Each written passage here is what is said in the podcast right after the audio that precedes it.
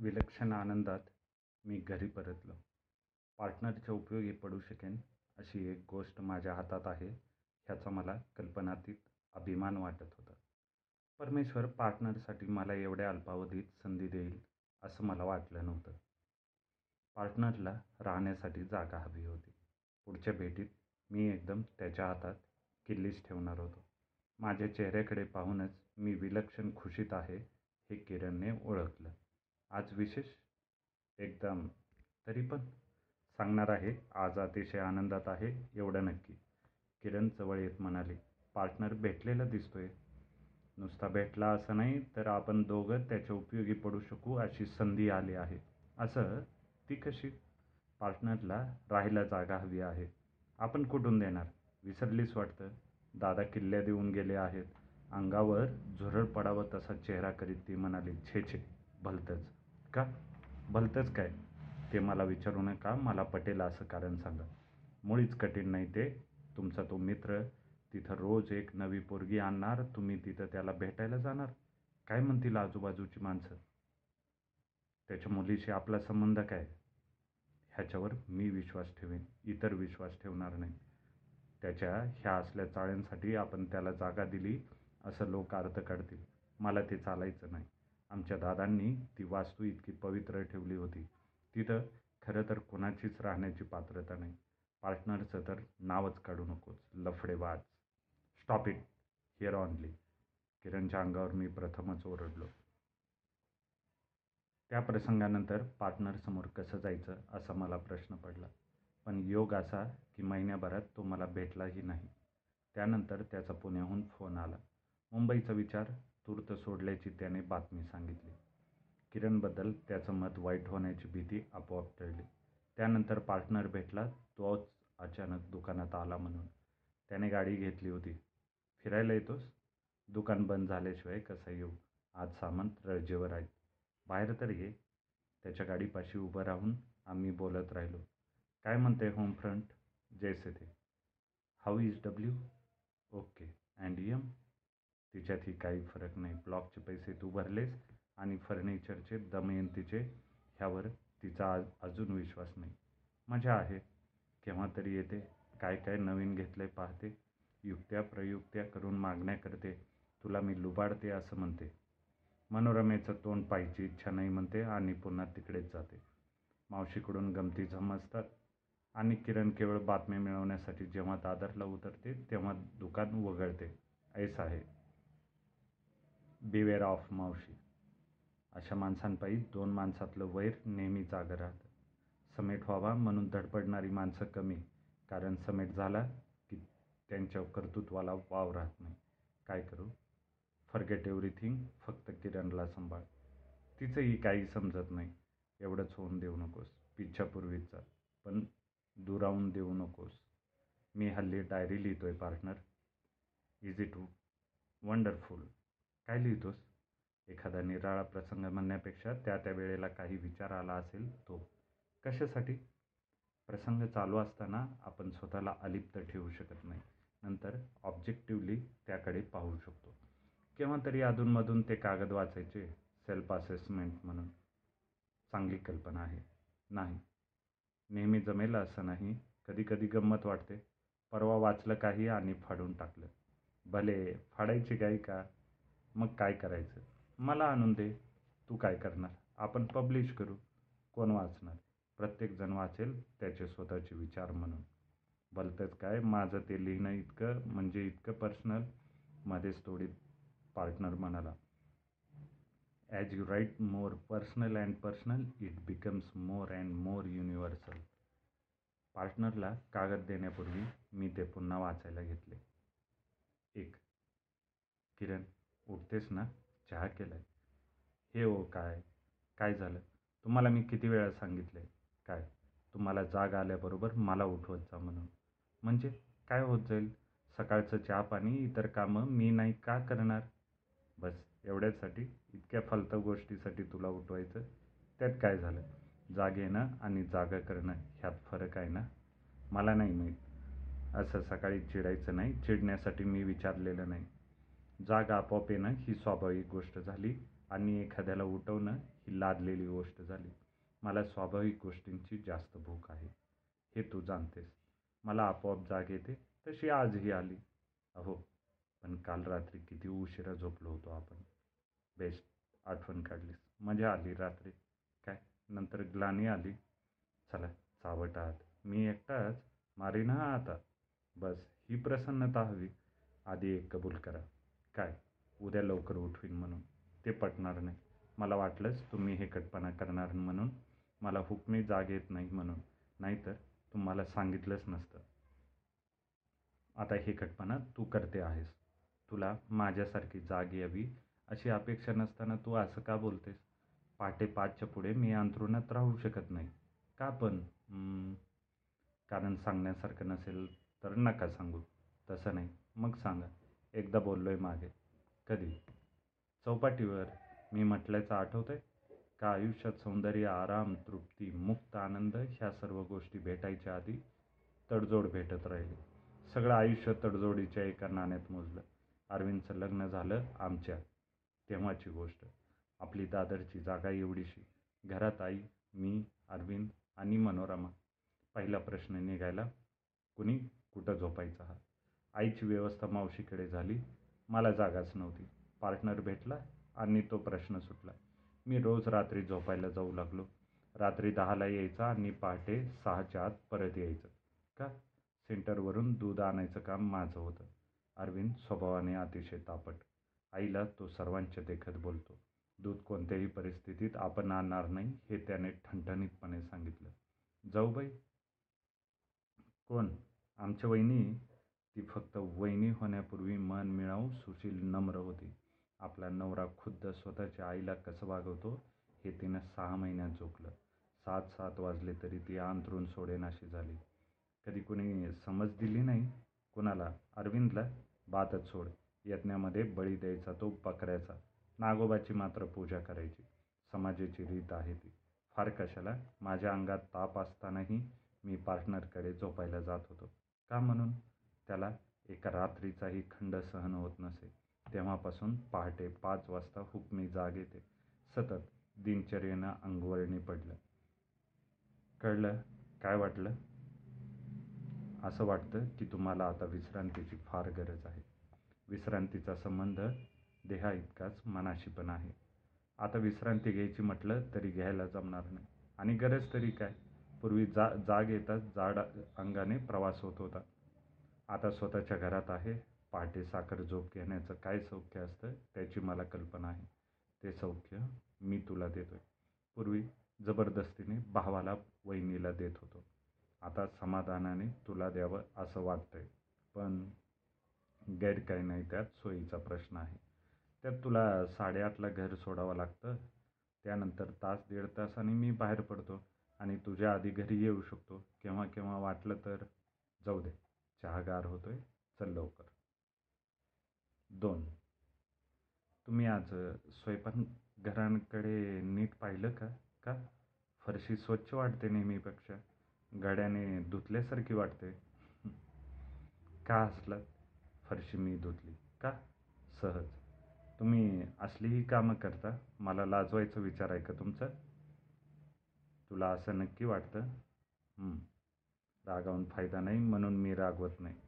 पुन्हा आले असले कोते आरोप करू नकोस. माझ्या स्वभावातला एखादा धागा तुला नसेल समजलेला समजावा अशी अपेक्षा नाही. एखाद्या कृतीमागचा आशय जाणून घ्यायला तुला सवड नसेल किंवा इच्छा नसेल तुझी पण त्यावर तुझ्या अंदाजाने अन्याय तरी करू नकोस. तीन. हे काय? तुमच्या अंगात ताप आहे? हो. केव्हा आला सकाळी शंका आली होती. मग तेव्हा का नाही बोललात? नाही बोललो. पण का? तुला कदाचित वाईट वाटेल.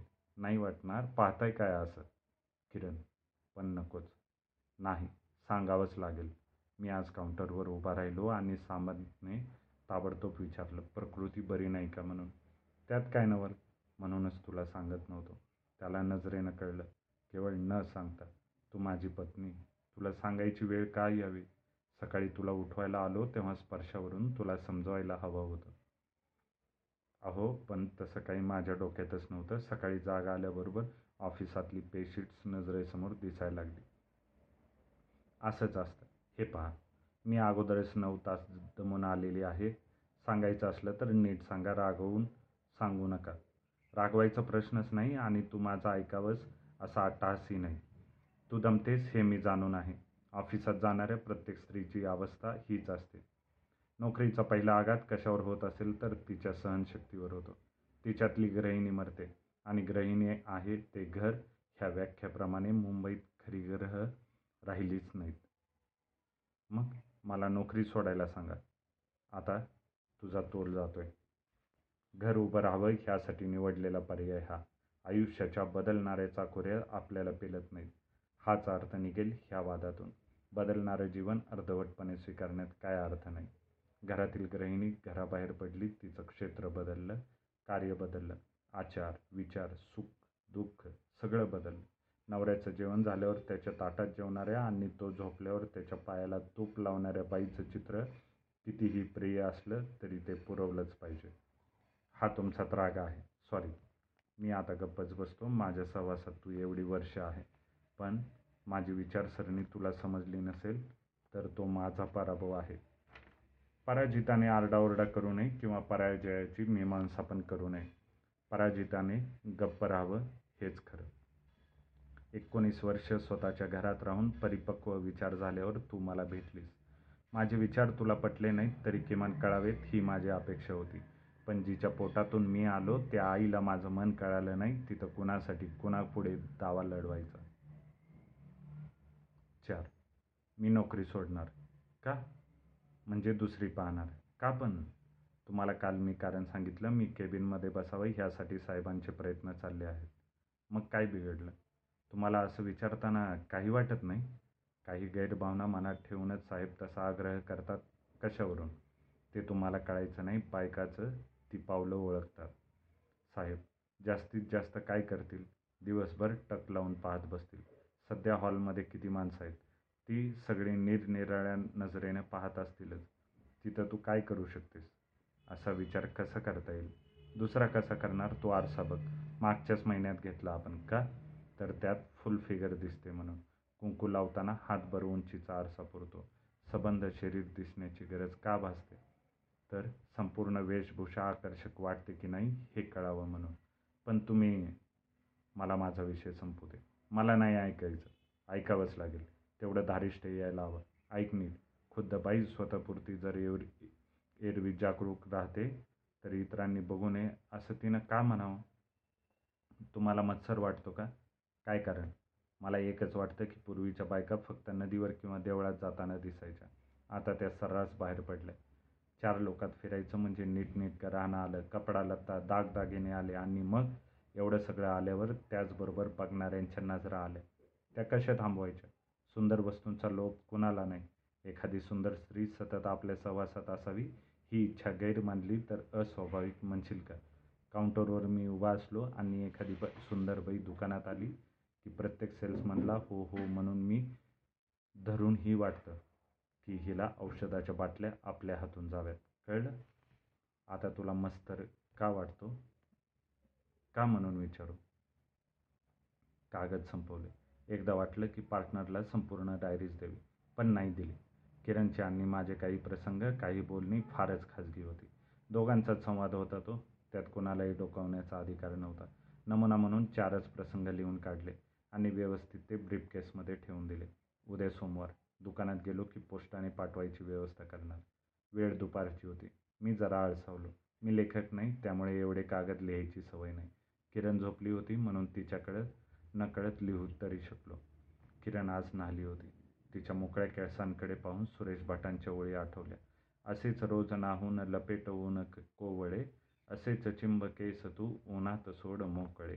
मी भटांचे आभार मानले आणि पाठोपाठ पार्टनरचे. भटांचं पुस्तक त्याने मला वाचायला लावलं होतं. किरणची मस्करी थोडी दंगामस्ती करून मी नाईलाजाने दूर झालो होतो. मला ती हवी होती. तिला झोप हवी होती. उरलेलं रात्री असं म्हणत ती मागाशी झोपली. अगदी गाढ. मी लिहित बसलो.